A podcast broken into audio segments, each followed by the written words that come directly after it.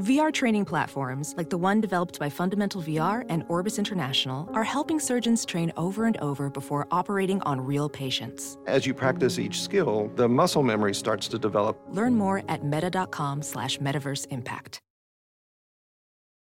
As you write your life story, you're far from finished. Are you looking to close the book on your job?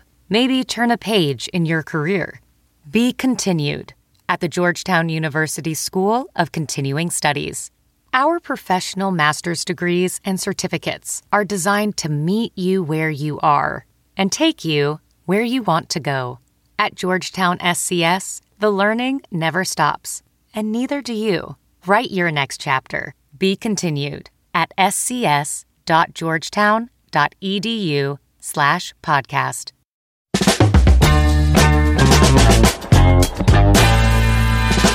What's up, Fungal Associates? Welcome to Completely Arbitrary, the podcast about trees and other related topics. I am one of your hosts, and my name is Alex Croson, and I am alongside, as always, Mr. Casey Clapp. That's me. Good morning. I always, morning. I never want to say good morning in case someone's listening to this at night. Oh, sure. Makes me afraid that I'm going to make them feel out of place. oh, that's considerate. Yeah, but you know what? You're you're in the right place How about this? and the right time. Good day. I usually do that, but Mm-hmm. I always like saying, uh, I- "Yeah, good day." I don't know. Y- you usually say good day to you Yeah, exactly. Usually it's an offensive goodbye. and a little voice. Yeah.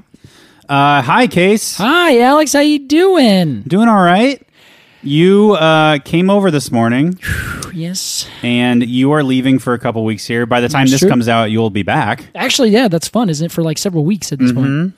and uh, you are some something people may not know as far as the structure of our business. You are in charge of shipping Yes, that's right. uh, all the merch and the Cone of the Month Club stuff. Mm-hmm. So you're leaving for a couple weeks. You brought over all of the merch that I will need to to ship. You you showed me you were give me a refresher and a rundown of everything you've learned about our shipping, our, our true. label printer, Yep. and our uh, and Complex. how to yes. Machinations. and- yeah, Uh, for anyone who who has never shipped anything like professionally, oh my god, is it a fucking deal? Don't do it. Just yeah don't just don't, don't do it. start um but i feel very grateful that you you s- you have spent so much time doing this that you have like a great workflow and you were able to able to show me really efficiently how to do it Well, I try. I was honestly just uh, trying to figure out how things go faster. I don't like doing things like pointlessly slowly. Yeah. Sometimes people are like, well, that sometimes you got to do it slow just to figure it out. But no, I like to do it, get it done, figure out the fastest, most efficient way to Yes. do it, but do it right and well. I also don't like people who just do things. I don't. It's not that I don't like them. My method. Is like uh, y- if you do it too fast and it's sloppily done, you didn't do it. You just- Yeah. it wasn't correct. You got to do it right. and that will inevitably inevitably take more time because you'll goof Mm-hmm. up and you'll got to go back and fix stuff and That's it, exactly right. it adds more work There you go. So that's that's that's the true lesson that we've learned here is Mm-hmm. that you should work slow and hard, but not smart. No. yes wait Smo- oh shoot. you should work Smart at the right pace so you don't work hard. don't work Don't work is what we're saying. That's right, Alex. I'm happy for you to be taking over this for the next couple weeks. I appreciate it. So does everyone who's buying all of our cool stuff. Yeah. we just got done with our pop up sale, uh, or we just are in the midst of it. So by the time you hear this, of course, uh, you will have had the chance Yeah, I to d- buy uh, buy a bunch of cool cones. yeah Now remember, if you want to get those right off the bat and not have to worry about being able to get in that pop-up sale or not, Mm-hmm. you just got to jump on that wagon, get in the Cone of the Month Club on Patreon.com. I'll say this about the Cone of the Month Club. Go for it. We're kind of wrapping up the year here. Yeah. We had such a good time making this Patreon. We only started this in February. Yeah, February. Uh, It's been a lot of fun to deal with all these artists and the sticker people we use locally here in Portland. yeah, If you can afford $10 a month for some fun, just pleasurable activity, I honestly think that the Cone of the Month Club is like a pretty good deal. And I'm think- not saying that because I run it. Yeah. I'm saying that because I, I object I, from uh, totally non-biased opinion. I think the cone of the month club's pretty sick. I think it's great, and the, I've I've not had I I've s- not seen many other Patreons that offer like a a, a physical thing that comes out. Usually, like oh, extra episode, like advanced this or that, and I'm like, Yeah. well, it's nice to support it, but I'll just wait a week before I get that new episode that drops out. Sure. In this case, you get two episodes, which is you know pretty standard. You should always get a little more content, Mm-hmm. but man. Oftentimes, you don't get an actual like physically sent over thing Yeah, exciting. it's it is exciting. And Casey, you know what else is exciting? Cones, real cones. Real cones. Uh, you fucked up my transition. Meyer lemons. Yes, it is, Alex. I have to. I I have a I have a confession. Uh oh. I love fucking up your transitions. Well, yeah. You know what? My transitions are your transitions. You're my I know, co-host, I know. motherfucker. But every time you just get there, uh, and then I just switch directions really fast. That's so antagonistic. no, Why? it's not because it's fun. It's fun to it's fun to make us all stay on our toes. You know. You know, helping me is helping you. I'll- Exactly. I'll, say that. Hey, and no, helping not you is exactly. helping it's the me. opposite of what you're doing. No, it's not. It's perfect, Alex. I think this is making us both grow as a podcast. I think I think we should finally have that big fight that's been boiling under the skin for a Someone- full year. There's some like uh, uh like psychologist who's just been like, I can see it. It's right Yeah, there. yeah. We're just waiting for it. Well, guess what?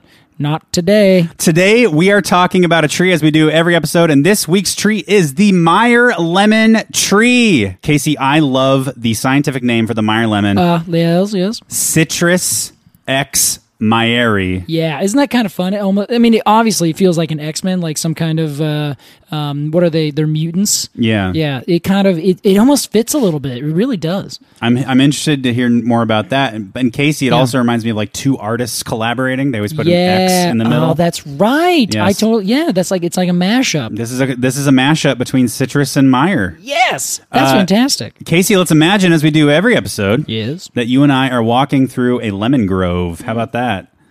um, gorgeous. And we are stunned in this. I'm assuming it smells really good. It might. Yeah, it does actually. Uh, Casey, let's ID this tree. Oh, Alex, it is the tiniest tree we've done, Really? period. To the extent that someone might be like, that's not a tree. Wow. It's really just kind of a big shrub, Are you kidding? but it's usually single stemmed. And even in one of the books that I have pulled a lot of this information from that we're going to be talking about today, it is a tree. It's shown as a tree. It's Yeah. single stem. It's a little tiny little thing. It's adorable, and I think that I think that it counts. I'm I'm counting this as as a tree, even though it does not meet the requirements. It doesn't do it. But it see, is really short. it's really short. I have things in here saying it's actually like maybe up to t- uh, what, like ten feet tall is what it Wow. says. So it's like wait, wait, okay, okay, okay, hold on, hold on. Only ten feet tall, yet it is, it counts. And I'm like, "Hmm, yes, It's that single stem, right? it's the single stem. I know, I know. So it's a single stem. It's a small tree. It's kind of like okay, is a bonsai tree a tree? It doesn't meet those requirements. It just looks like one in miniature, right? Yeah. So it's like I, you know, where are we gonna where are we gonna draw a line here? And because lines are you know, better left undrawn. Mm. I'm going to call this a tree. And I'll explain why. Look at this. Look at this. Look at this photo. See? yeah, Casey showed me a clearly a tree. photo of a lemon tree. Well, it's an Yeah. illustration. It's Yeah. a photo of an illustration. Exactly. uh, it's not a photo of an it's illustration. just, a, it's just, an, illustration, Who, which is by um, Theobald Harem. Yeah, and it is um it lo- the way it's drawn on the page makes it look small. It does. It right? takes up about a quarter of the page. Exactly. So it looks small, but it also looks like a tree. It does you look like a tree. So that's that's what we're going to go with. it looks a little bit Japanese mapley. It kind of does, yeah, because they're like you know Japanese maple small trees. So when you're looking at a little lemon tree or a big lemon shrub, Mm-hmm. it will have a single stem that comes up and kind of has multiple new branches comes off and creates a little small globe of a canopy. Hmm. It's kind of like a take a cumulus cloud and stick it on a couple branches and pop it there. Cool. Turn it green though, evergreen specifically, because these are tropical trees. Oh, really? Yeah, they're native. Uh, funny enough, and this is going to come back in a second. Just we're going to say South Southeast Asia. We're going to Okay. start there as a broad broad area. Okay. It, they have uh, evergreen leaves. A lot of them have little little um, thorns that come out. Hmm. The leaves, um, in fact, lime leaves are very commonly used to make like um, curries and things yeah, like that. that's right. So those are like the really bright, like bright lime green. The color lime green really is like it's not the color of the uh, of the fruit. It's more the color of the actual leaves themselves. Yeah, these are really uh, these are really straight up dead ass simple leaves. Case. Yeah, it's the it's the easiest way to do it. Yeah, simple. They're alternate on the thing. They're very waxy. They're fragrant if you break into them. Mm. Do they smell like lemon? They do. Yeah, they smell a Wow. little bit like lemon. At least they have they have like a little kind of citrusiness to them. Yeah. um, which is fun because also, do you know what else smells like citrusy? oh, uh, cedar. Yes, exactly, Yeah. Alex. And do you know what's curious about that? What? The name citrus, which is the genus name for this, Don't. actually comes from the same term. Wow. Yeah, isn't that wild? that's a lot of fun. yeah, so it's they they assume that they uh, that it was called that um, in like citron. Um, if you take cedar and you change it from a c a s sound to a k sound, keter, that like is has the same root as uh, lemon, or rather, I'm sorry, as citrus. That's amazing. Isn't that funny? Um, yeah. So they're these little tiny uh, adorable things, and then of course their flowers are these fragrant little white things. But they come out from if you look up really quickly, um, the f- like a flower of a citrus plant. Got it right here. Look at the buds. Uh, There, there usually is like a little bud next to it. It's like a little pink bud. Exactly. It's like this gorgeous little like magenta colored bud or like group of buds that come out. yeah. And the stems also, I should note, are completely green. So the stems are green, the leaves are green, and then these flowers just pop out in these bright magenta colors with like white uh, as they come out and open up. Gorgeous. Wow. You know what? This whole uh, this whole color scheme is really working for me. You like it? Yeah. the green of the leaves, the white of the flowers, the yellow of the pistil or stamen. Mm-hmm. Yeah, with the flower parts, I guess Yeah, it's it's the a little flower close to. I'm not seeing your f- your photo. And But then the pink of Yeah. the, the kind of blush pink of the bud, and then Yeah. the, the bright yellow of the lemon. My God, yeah, it's really nice. it's a good looking tree. Yeah, the outside, um, those little bits on the outside, those are the stamen putting out the um, the pollen. And then right in the very middle, that is the um, style and the anther, and that is what's actually taking in all of the uh, all the pollen, which then of course goes down into the ovary, creates a seed. The seed then starts to mature, and once it matures, the rest of that little fruit starts to mature, and guess what you get? Hmm. You get a lemon. Oh right, Bow, bow, bow. I was Yeah, like, man. that, that- I I tossed it up to you. I knew. Mm. Yeah, you oh, did. oh, it's not fun having somebody not alley oop. Oh, and it comes back. This podcast is over. it's not fun setting something up and having it knocked down. Well, at least I knock it in a different direction, Oh my Alex. God. You know what? We are fighting. Oh my God, we're This fighting. color sucks. All right. I apologize. I will give in to you. I didn't even do it on purpose. I said mm, as in purpose. it was a knowing mm. a lemon, of course, Oh, Casey. This sorry. this thing grows lemons. It does. I learned my lesson. I'm blushing. Me too. Casey and I are so afraid of conflict. Anywho, you're right. It's a lemon. It is a lemon. It is more specifically um, a really fun, a really fun term, uh, and this is I'm I'm super excited for this. Wow. It is what they call a Hesperidium or a Hesperidia. Hesperidium. Yeah, Hesperidia. Okay. Yeah. So um, Hesperidi, Hesperi, or Hesperidium. I actually, I'm sorry. There's an I U M at the end. Hesperidium. Yes, Hesperidium. Hesperidium. Hesperidium. Yeah, Oh, this is- Hesperidium. This is unlistenable. yeah, it is. Everyone's going to be like, is this on repeat? Is is this skipping? Nope. It You're isn't. not listening on a Yeah. disc man.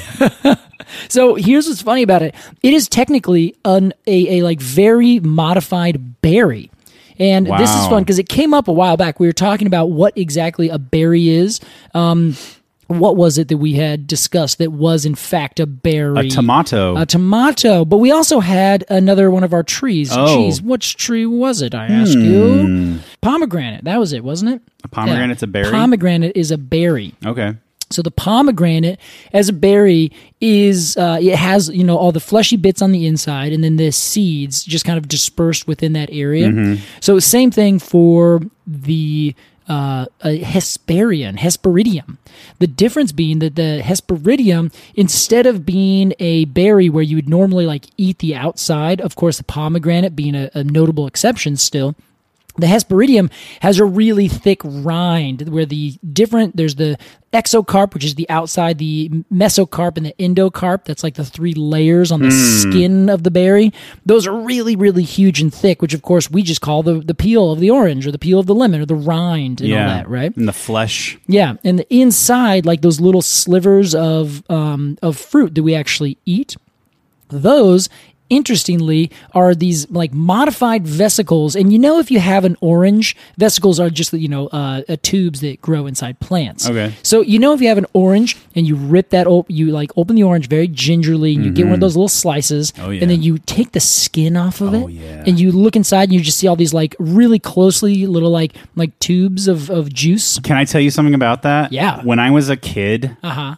and we learned about cells that everything's made of cells. Yeah. I thought that those little pulps, those little vesicles, Each one? each one was a cell. Oh my god. And I thought I was like, I thought I was amazed because I was like, I thought they were supposed to be really tiny. I can I see can them. see Yeah, them. because they look like little cells. they totally do. And that's honestly probably a really good way to visualize it for a kid. Except you want to be like, well, these are also made up of many different cells. But Yeah. honestly, I think that's a.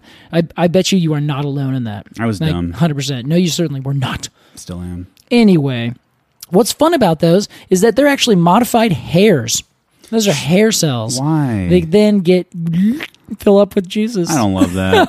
I knew Casey, you wouldn't. This is a wasp and the fig situation. It totally that sucks. is. Yeah, That sucks. But Why- they, but they're they're they're different kinds of. They're not you know they're they're not exactly hairs. I mean, Well- you don't eat a eat an orange or a lime or a lemon and just be like, oh god, I feel like I just had like oh this is my owl. Right. You know what I mean? They're they're called cilia, which is a um the, it's like the technical term. You know, like you we were looking at um a magnolia. the Yep. other day. I was just gonna say like the on the bottom of a magnolia. Yes, exactly. So Okay. they're just these little tiny, like tiny little growths that come out. It just so happens these growths on the inside got big and filled with juice. Wow. Yeah, so they that is the little juicy bit. They're technically these little like hair bits. All right. I don't even. Th- I don't think you could ruin citrus for me. I Ah, love it too good. much. I don't want you to because I think they are delicious. And we're coming up on uh, when they really start get to That's get right. uh, good over down in the uh, down in uh, Florida. boy, oh boy, am I excited for citrus season. Oh my gosh, so good. But you know what is really interesting about this? What?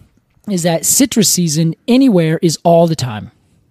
So I don't know why they are specifically good in Florida. I have an idea though. Okay. So, you know how you have limes that are green, lemons that are yellow, oranges that are the color orange, right? Okay.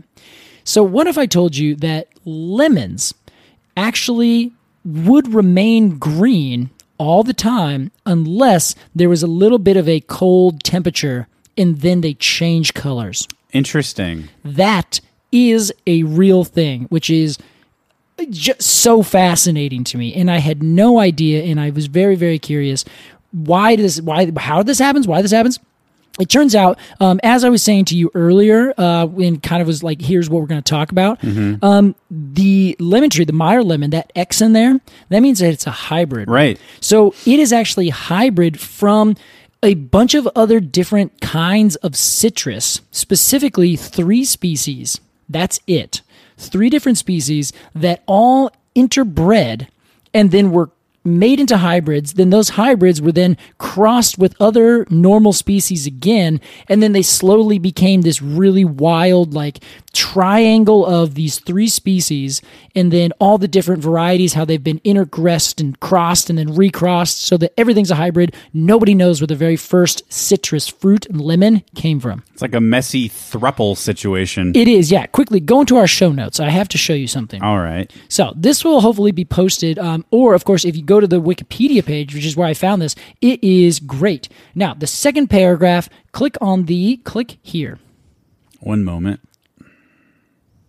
Meyer lemon. Yeah, there you go. The second paragraph. Click here. Yeah. Okay.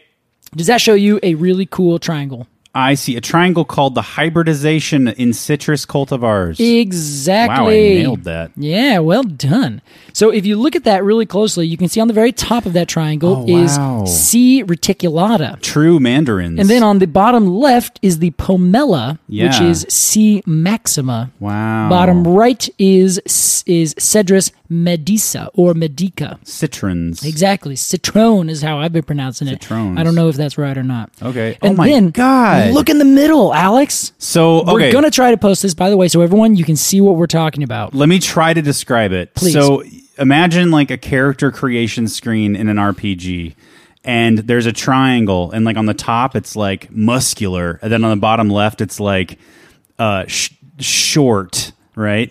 And on the bottom right, it's like uh, feminine or masculine, and you get to you get to put your little dot where you want it, Yeah. and and choose and choose like the perfect hybrid of these three traits. Exactly. You can move it be really this or really that, but Yeah. then if you do that, then you're less one thing and less the other thing, you know? Yeah. So a If you're right in the middle of that triangle, correct me, Alex, then that's like the the exact average of all the those things. Vitruvian man. It's the yeah. Vitruvian lemon.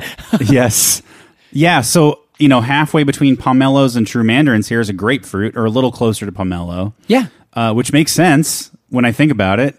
Yeah, uh, right. Lemons exist somewhere between true mandarin and citrons, and then a little to the left. Yeah, and citrons or citrons are like these really wacky, like super, um, really super thick rind lemons where they turn yellow, but they have like this really thick, kind of warty looking outside. This this is r- actually fascinating. Isn't it great? Please look at this. We'll put it on the Instagram post for this for this episode. Yeah.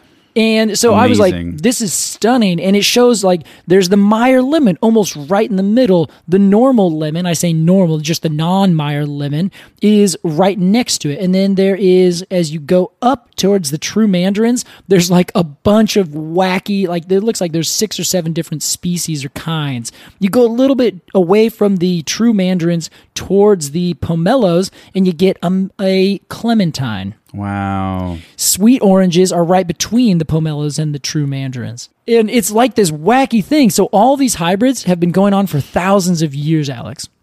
So when I was like, this isn't even a tree. Oh no, we can't do this. I was like, hold on. I think we actually can because this is just a hybrid intermixed with something else to the point where there's no real they're all kind of the same thing. So when you describe a lemon, all you're doing is talking about a some cultivated variety of lemons, maybe it's a hybrid, maybe it's not, that has been cultivated for a long time. The one that is the Myers lemon was a cultivar initially done in China most likely, and then it just grew well there and it had these little tiny um, fruits that have really thin skin and are really juicy they're a little bit sweeter than the other lime or other lemons that would be citrus limon Wow. and because there's a little bit of a temperature change in this area of China, they go from green to lemon. You go down to Ecuador and they don't have any changes in temperatures. You grow a lime there or in Mexico, just about anywhere. And they just say, oh, it's a limon. And you're like, oh, this is does not look like a lemon, but I'm pretty sure that's what limon means if you're saying it in Spanish. Yeah. And you look at it, it's just a green thing. You open it up and you bite into it. It's clearly a super sour, awful lemon Interesting. but it's just because it doesn't change color. So, depending on where you are, depending on what you have, depending on if you've grown it a certain cultivar or a certain hybrid or a s- certain back thing, you can have a Meyer lemon or you can have a citron or you can have a sweet orange and all these other things. They are boiled down three or from these three different trees the citron, the pomelo, and the true mandarin. that's wacky and kind of mind blowing. Kind of mind blowing, yeah. Casey, we have so much more to say we about do. the Meyer lemon, but we're going to have to say it after the break. We'll be right back. More completely arbitrary coming at you.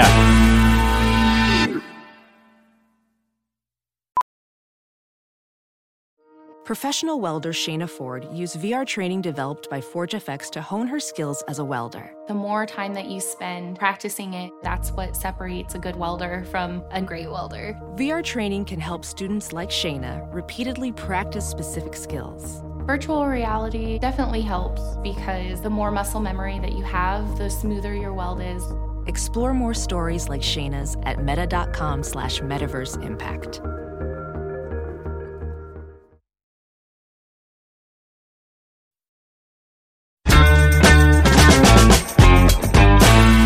Welcome back to Completely Arbitrary. Casey, during the break, you and I inhaled some delicious pho. That's right, we did. It was not only delicious, it was s- splendid. Wow. I couldn't think of the word I wanted. I, I was going to say it was very satisfying. Yeah, I was thinking nutritious. Oh. Yeah. Anyway, Uh, Mecca Mecca Pho in Portland. Ah, go if you, to it. if you have or Mecca Restaurant, I think they're called. Um, pho, the official meal of completely arbitrary, I would say. I think so. Yeah, we should have an advertisement for pho. Let's do it. Also, during the break, case I did a little googling. I googled Meyer lemon, and then I saw that the Meyer lemon, also known as, and then about four of Chinese characters. Yeah. I copy and pasted those Chinese characters into Google. Yep. I got a translation. The bergamot or bergamot, bergamot possibly, orange. Yes, You told me, Yeah. Alex, you should say that on the podcast. I did. Here I and am saying it. I'm happy that you did. Are we going to talk about it later, though? Uh, no, we can talk about it. Well, yeah, we'll kind of talk about it just about in, it, it'll come up again very soon. Okay. So basically, what you've done is you, um, in it, whenever you read about these things, um, you in like we do in the podcast here, we're talking about trees that have been quote discovered by somebody, right? Right. As I noted earlier, the uh, the Meyer lemon had been cultivated for likely thousands of years, surely a thousand years or maybe two, but very likely way more than that.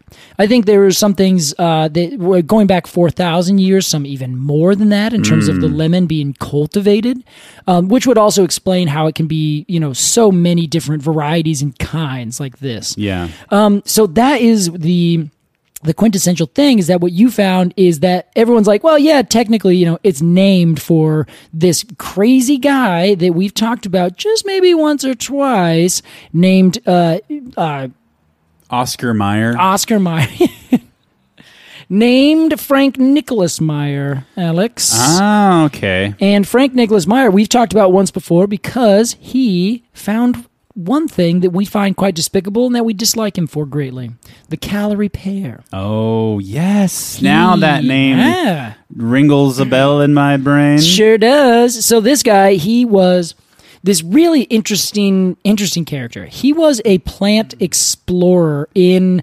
Uh, he was from initially the Netherlands, and he moved over from uh, from Europe after wandering around for a really long time, which is a really interesting. It's kind of. I was reading about him, and I was a little bit sad because I was like, man, this guy really has kind of got himself he was a little bit sad. He was a wanderer, is the best Hmm. way to describe it, which works out well if you're trying to do plant exploration, right? I will say this guy looks like a fucking hipster Yeah, he kind of has that mustache, in this beard, and he Gorgeous. just looks like, in his hat and his clothes. like kind of oversized, but it's like you don't need the coat that big. yeah, he's Yeah. going thrifting. Yeah, he totally is. And that's yeah, that's the song that he was like he's listening to on his uh his stethoscope or Mm-hmm. stenophone while he's just in his cabin. Uh timeless, timeless Macklemore. Oh, that song. Yeah, that's the thrift like, shop. what song? Oh, sorry, I thought that's your reference. No, he just looks like he's going thrifting. Yeah, right. And honestly, he's he's a thrifty guy. You got to be thrifty if you're trying to travel the world like this. In fact, Right. he's so thrifty. I saw. Um, uh, I just go- give him a quick Google, and in fact, you can actually find um, a a history of Frank Meyer, uh, like a, l- a couple quick blurbs from the USDA Forest. Or not, geez, I always say Forest Service at the end of that. Not that. This is the OG USDA, the Department of Agriculture. Okay. So they hired him when he came back because he had wandered through Europe for a long time. And in fact, here's a quote he said, I am pessimistic by nature and have not found a road which leads to relaxation. I withdraw from humanity and try to find relaxation with plants. I live now in expectation of what will come. That was in 1901 Lord, this Yeah. guy was depressed. he totally was depressed. Like there's another. Uh, so on this uh, the USDA website, they kind of give his uh, um, a little quick blurb. He's like, oh well, he was a plant explorer and um, all these things. He moved from the Netherlands and blah blah blah. blah. And then so in uh, in in uh, the bottom of this, there's a little thing that says proposal, and it's his proposal for his last um, expedition where he sends it to um, his boss by a guy by the name of Fairchild. And so he said, "Hey, here's I want to go to uh, um, South China and I want to explore, you know, whatever they have there." And then underneath, they have a bunch of other like little quotes and how much he said that he's going to propose. I, I need you to give to me. So he's very thrifty. He was going to go for an entire year to explore southern China on a budget of six thousand dollars. Wow. That's it. I was expecting a lot less, I think, because I was I was like, what would be so ridiculously low? Like Oh. twenty twenty four dollars. Yeah. Well, this is in 1916, 17 dollars.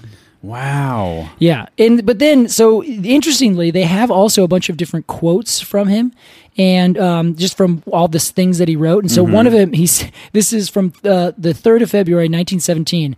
The loneliness of life, the great amount of work I have to do, which I can never finish, the paralyzing effect of this never-ending horrible war.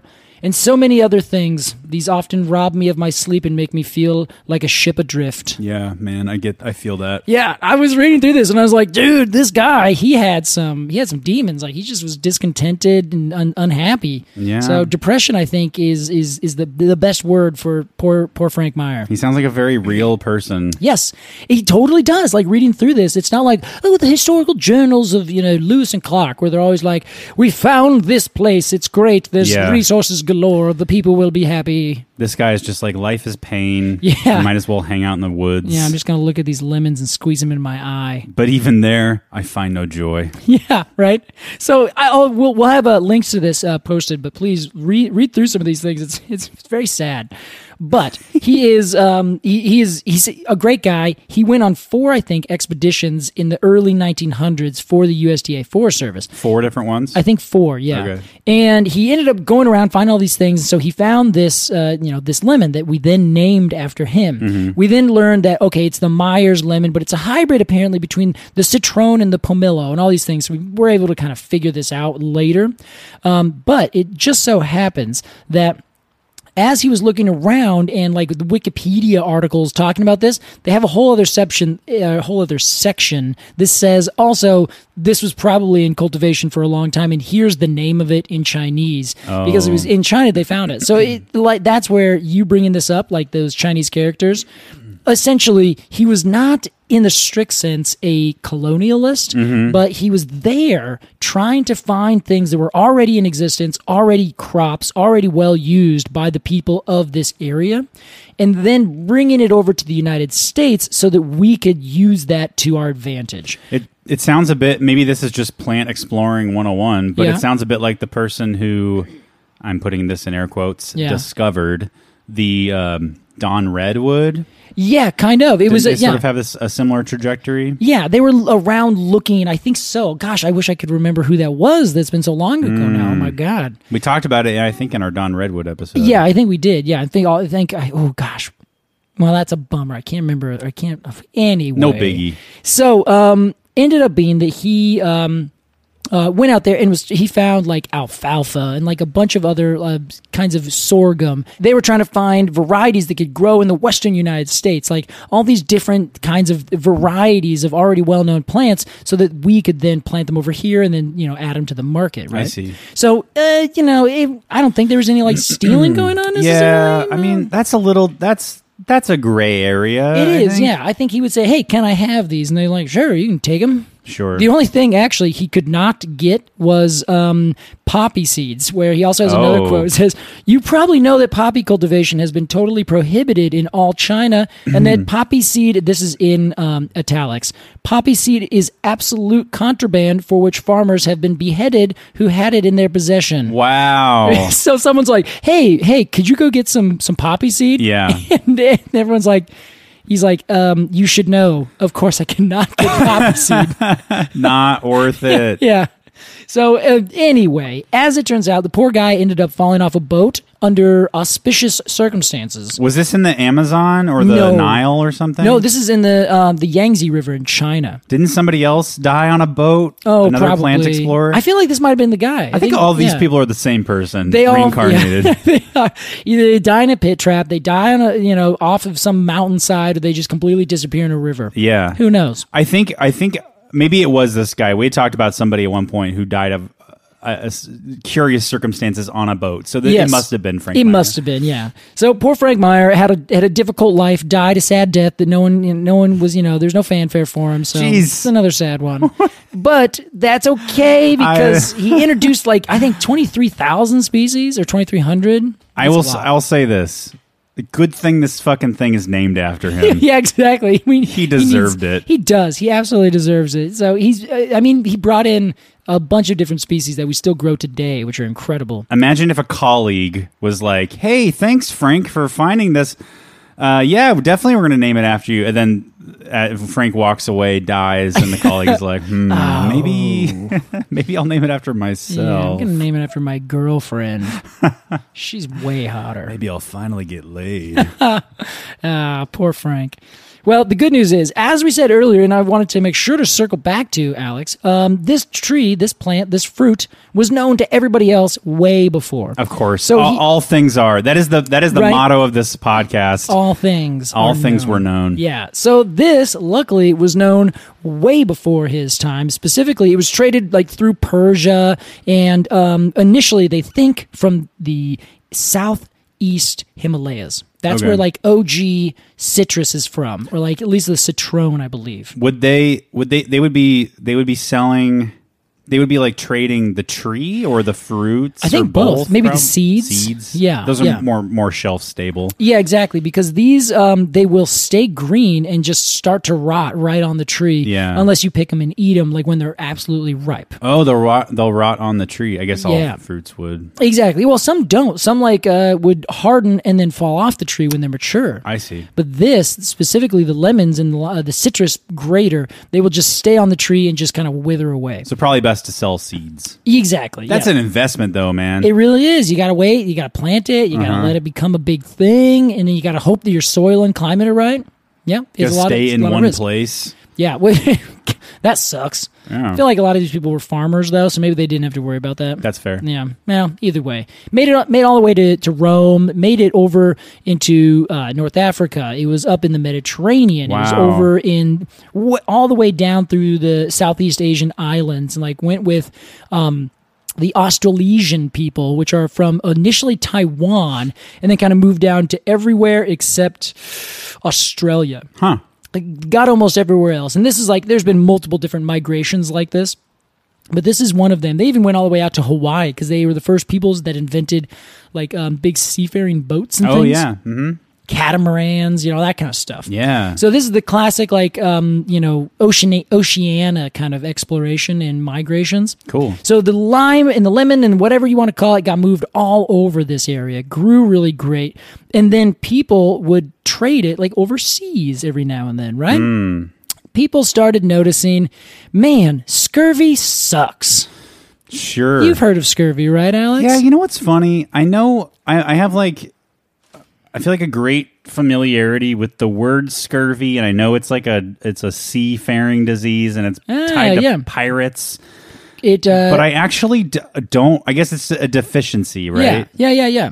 Vitamin C Vitamin C deficiency. Oh, wow, it fucks up your gums. it does a lot of bad stuff. Oh my god, you're gonna lose your teeth on scurvy. Well, let's, Yeah. let's talk about scurvy. All Case, right. So, unfortunately, so scurvy is a pretty rough disease, and it is, um, at the time, Ah. no one really knew what it is. I, l- I know what you're looking at. Can I At just least say I have an idea? I would di- I would anybody who has an interest in googling s- Google image searching scurvy. don't.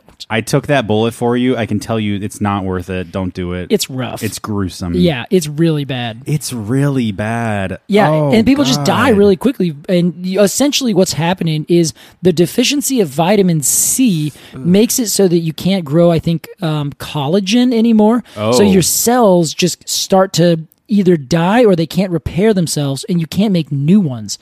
So your your body just doesn't rot necessarily. Ah. It's just like you can't rebuild what you lose or fix what's damaged. That's like a zombie disease. It is, yeah, and that's why your gums, it's not your teeth, it's just your gums. It's those those cells. And you get Hmm. like sores and wounds and all these things, and then you end up dying because it's also all of your internal organs and things. I hope I didn't I didn't offend anybody who uh, I'm sorry for saying that it was a zombie disease. Somebody might- somebody out there might be close to someone who had scurvy and it That was is awful. true. Yeah, it's not good. but Um, yeah, it's- I didn't it mean to certainly looks minimalize like it by calling it the zombie disease. Well, that's true, Alex. And so hopefully Yikes. no one has it because it turns out it is imminently treatable. That's right. And guess who figured this out for the first time? Ooh. Our second interesting character of this show, Oh. one man named James Lind. James Lind. That's right. he that's sounds the like guy. a, an explorer. Is he an- was an explorer? Yeah, he was actually. He was a little bit of an explorer, though. He wasn't. Um, he wasn't so much of a classical explorer. He was actually a physician, Oh. and was a Scottish physician. I think he was in Edinburgh, and then ended up getting on a couple different boats. And what's famous about him is that he technically i believe they they they, they give him credit for conducting the first ever clinical trial Oh wow. and I think you might have read this one time when we were kind of doing research about this. Yeah. Um, but essentially, he was on a boat and he was making all these observations. One observation was that they would get sick. And of course, there's an article that we have um, uh, linked here, and it's on the BBC. And if you look at it, they uh, they give a little bit of a description of what they were calling scurvy, and they say that it's a luxuriance of funguous flesh, putrid gums, and the most dreadful terrors. fuck. Yeah, it's awful.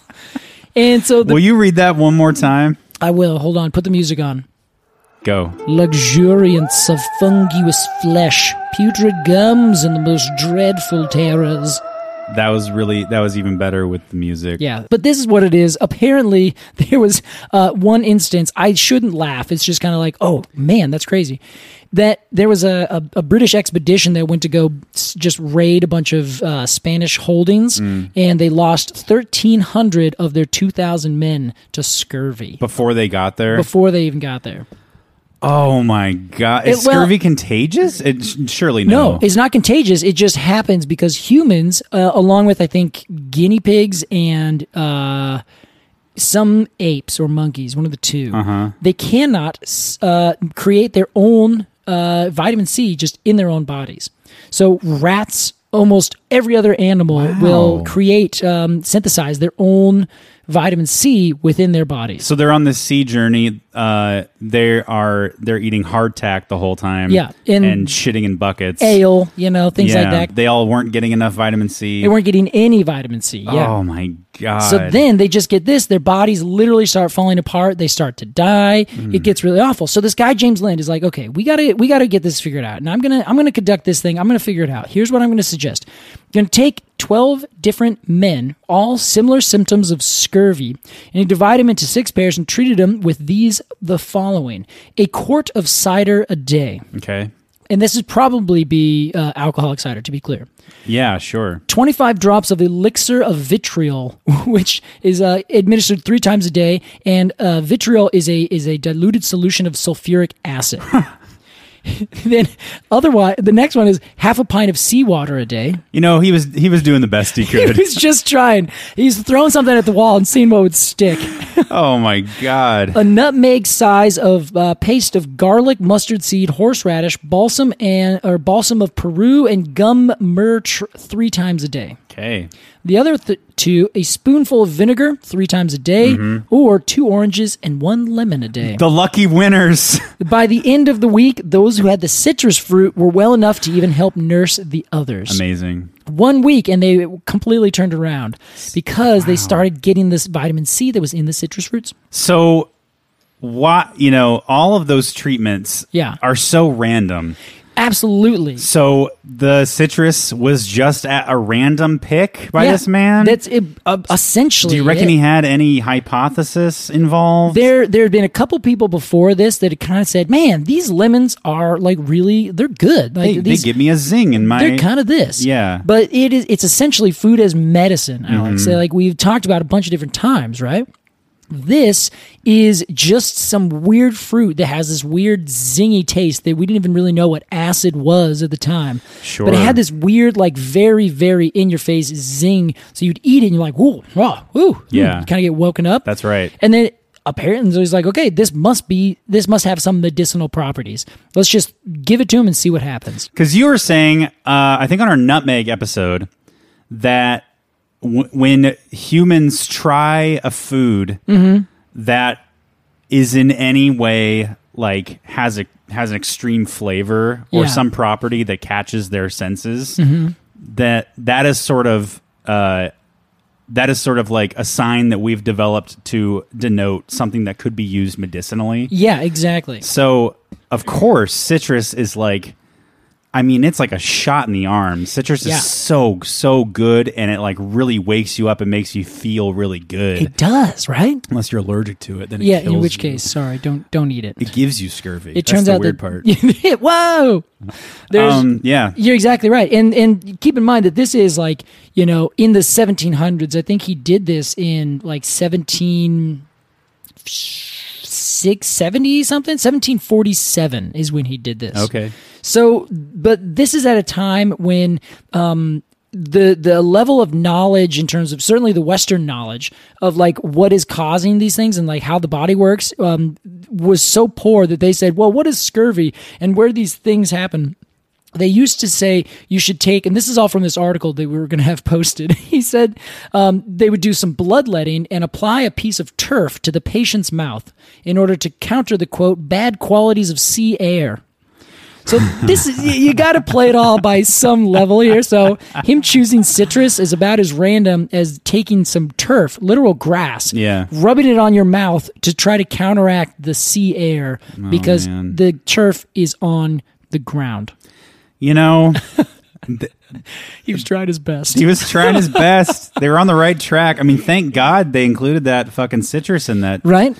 And then the other option would be, Um, yeah. you know, it was in all of these islands and it had been brought back from these islands from the Portuguese and the Spanish Oh, sure. explorer. So it might have been like, well, these seafaring people don't get scurvy Ah. because they live on these islands. They have these fruit. Okay, it must be that these fruit help with this thing because they don't have it. Casey, Coincidence? And uh, maybe. I, I I think you're onto something. I also I I'm I'm looking at uh, a night a 1757 paper Yeah. written by James Lind. Yeah. Can I read the title of this thing? oh, you may. Do you do you see that too? I think so. A treatise on the scurvy in three parts, containing an inquiry into the nature, causes, and cure of that disease, together with a critical and chronological view of what has been published on the subject by James Lind, MD By James Lind. fellow of the Royal College of Physicians in Edinburgh. There he is. That's Uh, a merm. yeah, so he wrote. I guess he wrote a paper on how to treat scurvy. Short Yeah. paper. a very short paper. Actually, I think it was like 250 pages. Oh, wow. And of it, I- it took like a couple pages where he talked about the cure, and Yeah. then 250 other pages of other kind of treatment ideas. Yeah, you. c- So, yeah, that yeah. makes that makes. Uh, He didn't make as good of a conclusion as he maybe should have. but, oh well. James, it was right in front of you, my guy. But then over the years, God bless him. Over the years, everyone uh, has finally said, "Oh shoot, this really works," and then Yeah. they would start literally just shipping them around as much as they could. They became super important. People would grow them way up in the north of Europe because it was a it was a you know a fancy thing to have an orangey is what they called it, and so they would grow citrus in like these glass houses that they would keep Hmm. warm and everything. So it got pretty wild up there, that's for sure. I will say this is anecdotal. Before we get into our review, this is anecdotal. Yeah. But last winter, I became kind of obsessed with eating or- different citrus. Yeah. and I, I live across the street from a nice uh, market, Mm-hmm. and I would go every single day and get a different, either a, either a navel orange, which I think is just my favorite. They're so good. It's just such a classic. it is. It's a Or sweet another, you know, a little, a little, some sort of mandarin or Yeah. some sort of other orange or whatever. Okay. Well, it's one of the seven mandarins. That's right. There are about 30 species of uh, citrus on that chart. Um, and at one point, the entire top shelf of my fridge was was stocked with oranges. Delicious. And twice a day, I'd crack open an orange. Casey, I felt great.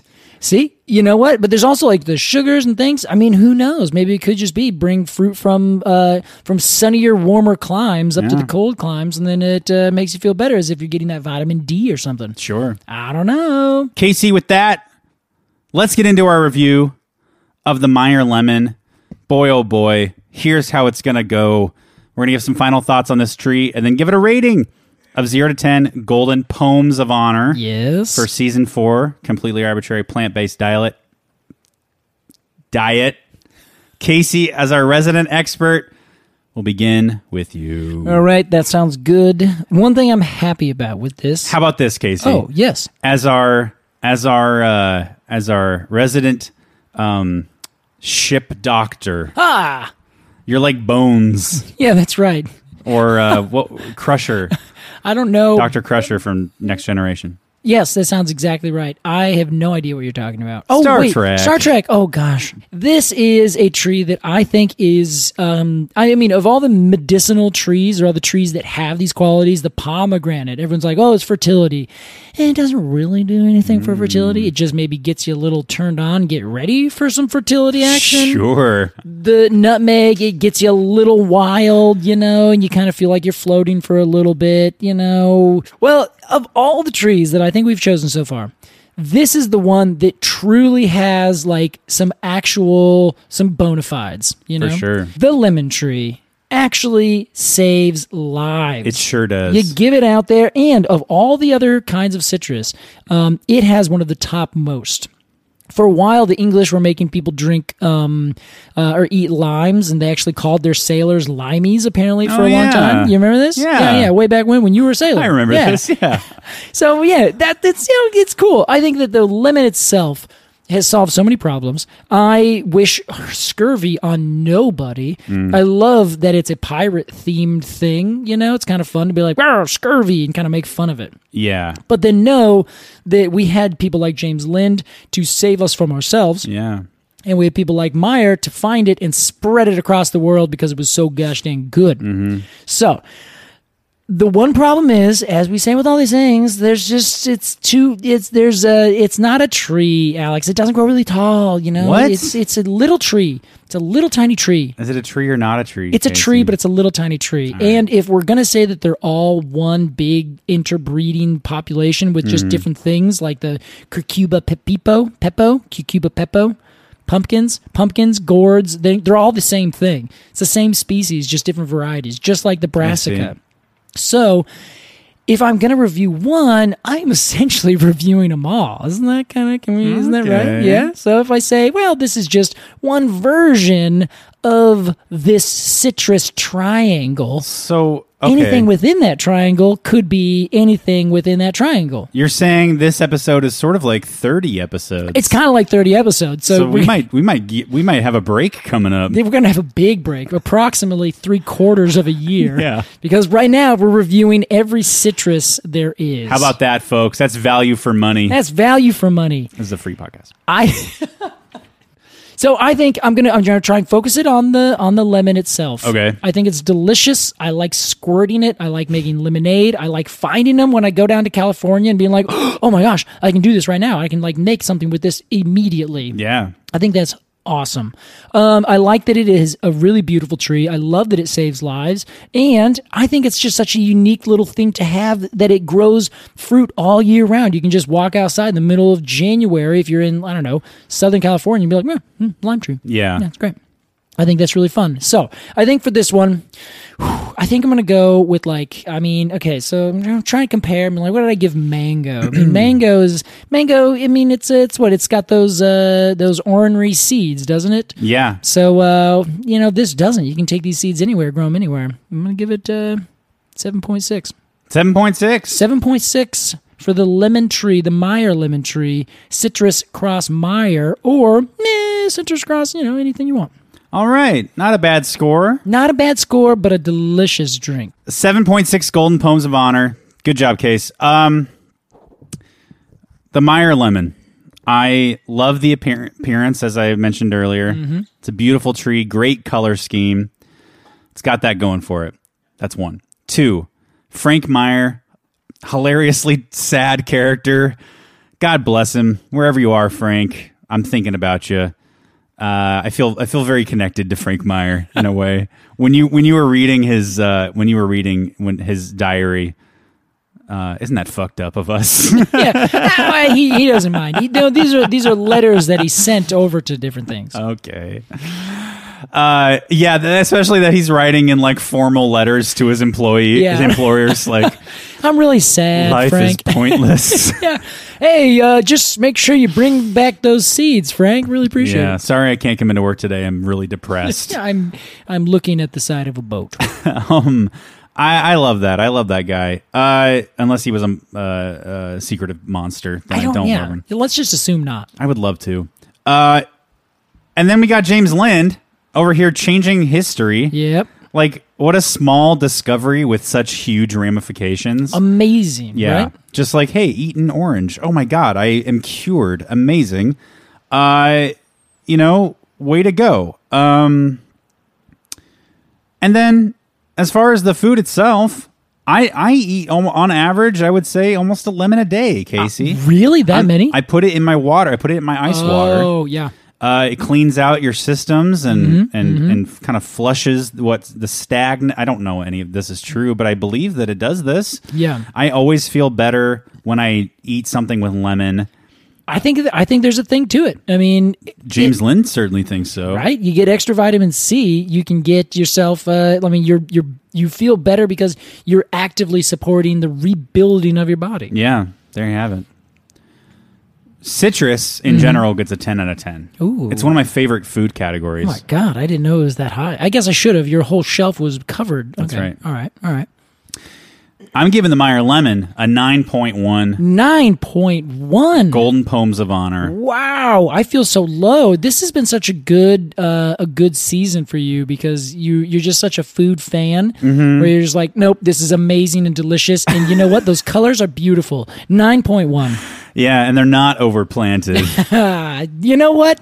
This one, I agree, Alex. Not overplanted. That's right. Hell yeah, man. That is a stunningly good review. I think that's I think that's perfectly that's re, that's that's spot on. Thanks, Case. Yeah, except for I I gave it a little bit less because you know. Your poems are your own. Hey, that's right. Casey, that was our review of the Meyer Lemon. You know who else likes the Meyer Lemon? A returning guest chef, Spencer Huey, out of San Francisco, friend of the pod, I would call him. Spencer sent us, uh, I'll say, a mouth-watering recipe. Yeah, that's fair to say. The pictures are insane. Go look at those on our Instagram. Crispy chicken thighs with Meyer lemon salsa verde. Here's what Spencer has to say. Hello, Casey, Alex, and listeners of Completely Arbitrary. This is Spencer, and I am from the San Francisco Bay Area. Uh, I work as a cook at a restaurant called Chez Panisse in Berkeley, um, and I love the Meyer lemon. It is just an amazing plant. Its fruit is extremely fragrant and flavorful. The zest is incredible. The juice is so flavorful and acidic, but also a little bit sweet. Uh, and you can use the whole thing as well. Um, a lot of people in the Bay Area, myself included, have uh, citrus plants, but especially Meyer lemon trees all around. Um, and so today I uh, have a recipe uh, that I'm calling crispy chicken thighs with Meyer lemon salsa. And it is an amazing dish. Uh, we cook versions of this at the restaurant, and so I kind of adapted a recipe for home cooking. I make this all the time. If I had to choose one way to cook chicken, this would be it. Uh, basically, the chicken is deboned, it's a thigh, and it's cooked low and slow, and the fat renders out, becomes like crispy and juicy and flavorful. The, the skin becomes um, nice and golden brown and, and crunchy as well. Uh, and then you top it with a Meyer lemon salsa verde. Uh, this salsa verde is not the Mexican type of salsa verde. This is an Italian herb sauce um, highlighting Meyer lemons. And so essentially, you take Meyer lemons, and we're going to use a zest of one, and the other one you take, you make a Meyer lemon bits, and you cut it lengthwise. You kind of cut out the fruit um, part, and you you slice the skin and the pith, the zest and the pith together into fine slices. You turn them around 90 degrees, and you chop them into finely little diced bits. So you take the zest and you take the bits, you mix them with uh, some chopped parsley, uh, grated garlic, finely chopped capers, um, a little bit of anchovy and salt. You mix it all together. You cover it with olive oil. And at the end, you put some red wine vinegar in there. And so you mix this sauce together. It is briny from the capers and anchovies. It is zesty and acidic from the vinegar and the lemons and herby from the parsley sauce is extremely flavorful. It's slightly salty and really bright with the acid. It goes well on everything. Um, anything from meats like this chicken or pork or beef to eggs to grilled vegetables to bread or pasta, whatever you want. It's a really fantastic uh, salsa to make and to put on different things. You can mix it up as well. So I love this recipe. I love this chicken. I love the Meyer lemon salsa. I think it's a great way to highlight the Meyer lemon. And it's a really easy recipe to cook. Another bonus recipe, I don't know if I call it a recipe, it's more of a technique that I do with my lemons is preserve lemons. And the preserve lemons come from North African cooking. And what you do is you take a bunch of lemons and you quarter them lengthwise and you leave them a little touched at the end. And you, pa- you open up the lemon, you throw some salt in there and you take the lemons and you pack them in a jar, kind of squish them all down and you keep packing with salt and lemons, salt and lemons until the jar fills up and the lemons are kind of occupying all the space and all the lemon juices kind of kind of come out and it's surrounded by salt and so that salt kind of preserves the lemon as long as everything's covered put a jar on loosely and leave it at, on on your countertop uh, to kind of ferment for three to four weeks and then i'll move it to the fridge um, but preserved lemons are fantastic and basically you use them anywhere you would use salt so you take the, the lemon out or the piece of lemon out you remove the fruit and you, you're actually going to use the skin rinse it underwater, let it soak if it's a little too salty. Um, cut them in little cubes and fine dice and put them on, you know, mix them in the salsa, mix them in salads, put them on meat. They're fantastic and really, really delicious. So there's two things you can do with Meyer lemons. Um, remember, guys, that food brings people together, as does this podcast. So I wish you guys the best and take care. Casey, That guy is so sweet, Alex. he's a he's a sweetheart. That was the that was the nicest thing anybody's ever said about this podcast. Certainly, yeah, I'm glad that it, I'm glad that it brings people together, and I agree that food does as well, which is half the reason we wanted to do this because there's so much great information about the trees and how they've they've pulled together entire cultures around them. for sure. I mean, what's more communal than sitting around a table sharing food? That's, exactly. That's Talking as about trees. good as it gets, man. Oh, hmm. that's as good as it gets Thanks. for I me. Had, I had to jam that in there. it does get good. Uh, oh my god! Well, thank you so very much for that recipe. Yeah. that was just incredible. Thank you, Spencer. I, I, uh, this recipe, I'm not kidding, looks incredible. Um, I, I say this all the time, but I, I, I must make it. It also Yeah. is really, really simple. Any, I think probably anybody it could looks make like it. this I'm thing. curious about that preservation of lemons. That's really fun. It Yeah. sounds, it sounds great. It's like yeah, just jam them in there with salt. Call it good. Leave it on the counter for four Yeah. weeks. um, James Lind approved. Thanks, Spence. Casey, Yes, it's time for a completely arbitrary Q and A. That sounds good to me. This week, our question is from Cole Simonson. Okay.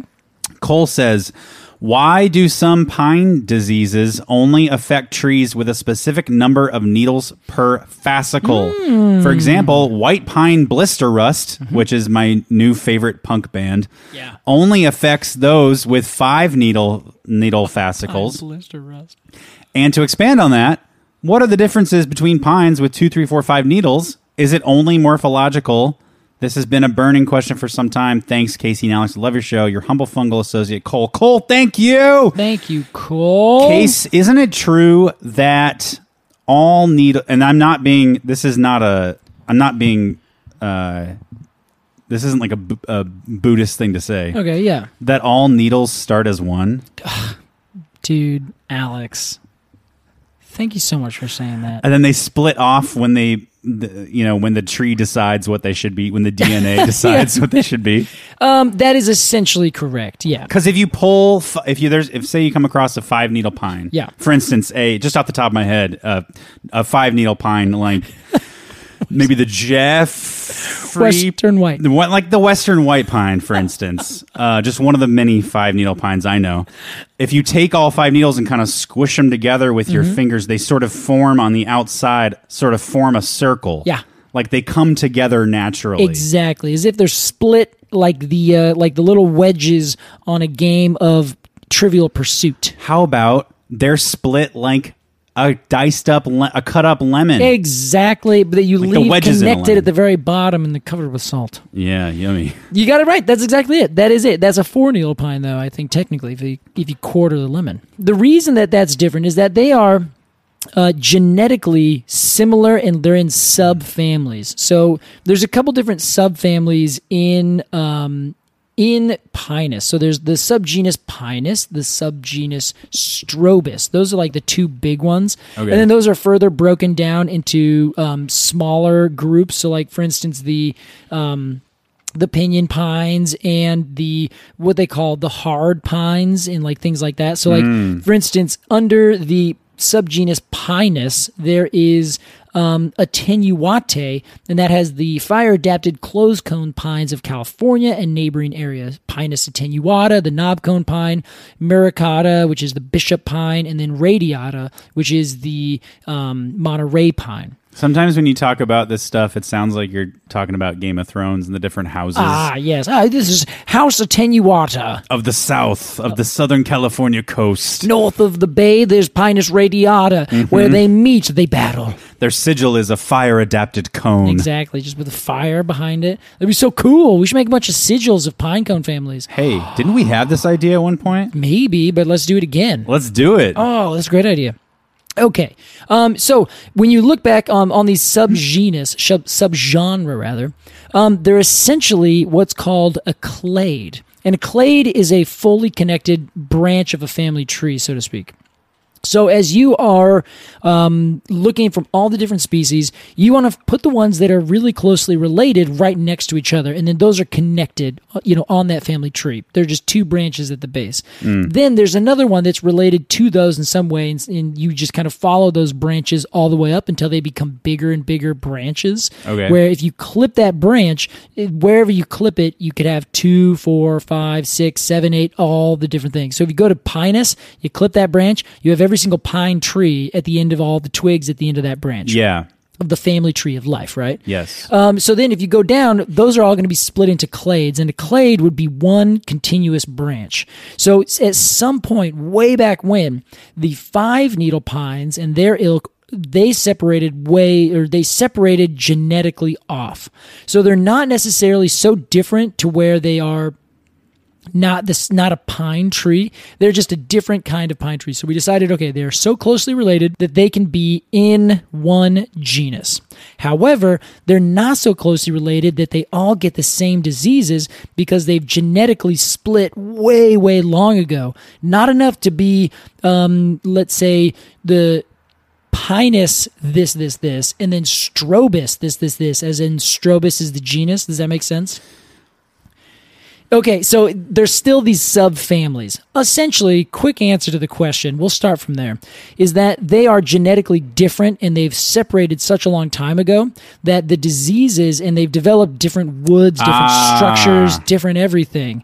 They're not so different that they are like unrelated entirely. They're still really, really closely related, but they're so far away, it's like you're the cousin of your great great grandma and she or uh, her sister had a bunch of kids those kids had kids those kids had kids and now you have like this you're not even remotely closely related to those other kids Right. but if you go back just three generations you literally came from the same parents you're technically related, but you're so far apart, it feels as though you're not related. Yes, exactly. And so that's how it is with the five needle pines and the three needle pines and the two needle pines and then the pinion pines that are somewhere in between. Oh, so. th- okay. I think I just connected a dot. Ooh, what is it? Okay. or or just I I think I finally understand what you're saying. Okay. That like two and three, four, five needle pines Mm-hmm.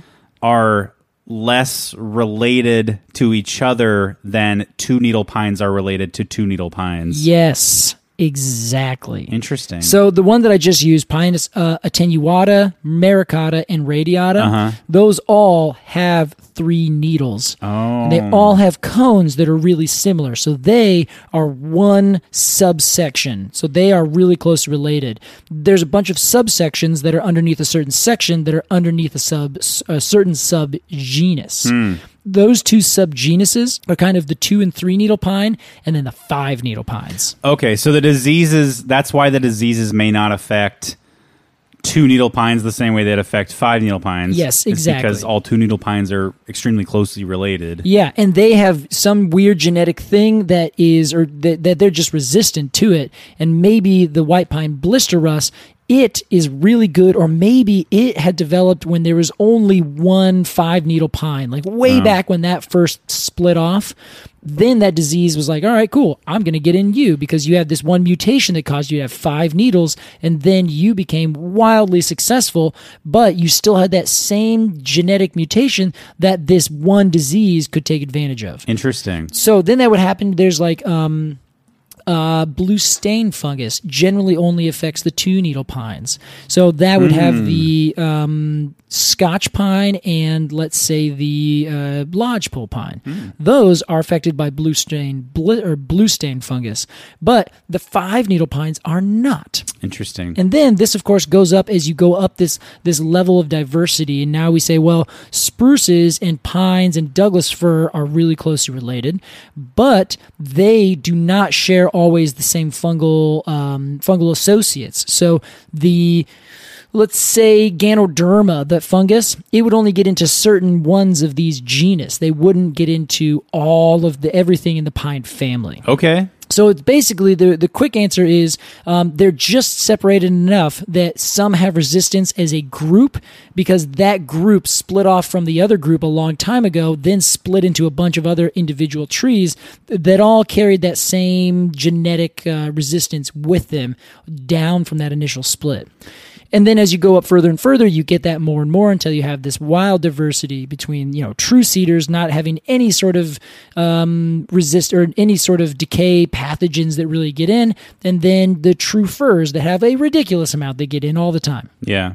So there you go. Wow. That is the the, the kind of s- quick answer, I guess. Shit. Well, Anyway, it was extremely comprehensive. here's my PowerPoint presentation that I wrote up for this. No, yeah, it gets You uh, would. yeah. Once it gets down to um, anything else, like you could you could look into you know how is the wood you know working, and this tree has a certain number of this or that that happens. But that I, I don't have all the answers for that, unfortunately. Just Cool. the fact that it has something that makes it resistant to certain things, susceptible to other things, and it's closely related but not too closely related cousins also do or don't have those things. There you have it. Thank you so much, Cole, for your question.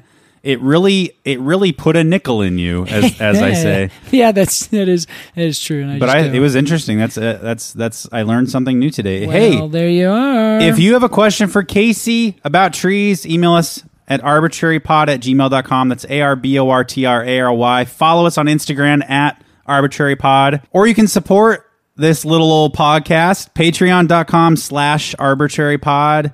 You can join the Arboretum for two bonus episodes a month about trees and other related topics, or you can join the Cone of the Month Club that we talked about at the top of the show, so I won't do it again. Casey yes, sir.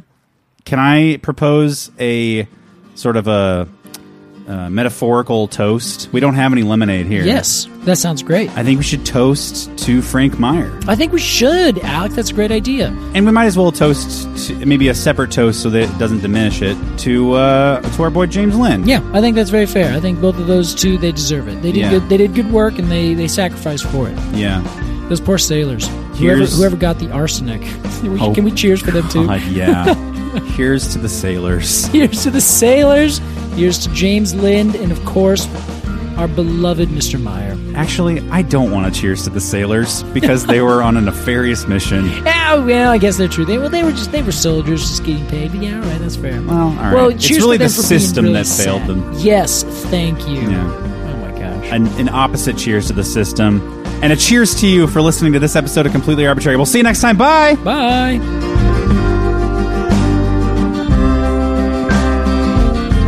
Completely Arbitrary is produced by Alex Croson and Casey Clapp. Our artwork is by Jillian Barthold, and our music is by Aves and the Mini Vandals. And you can support the podcast at patreon.com slash arbitrarypod. And find additional readings at completelyarbitrary.com. Thanks for listening.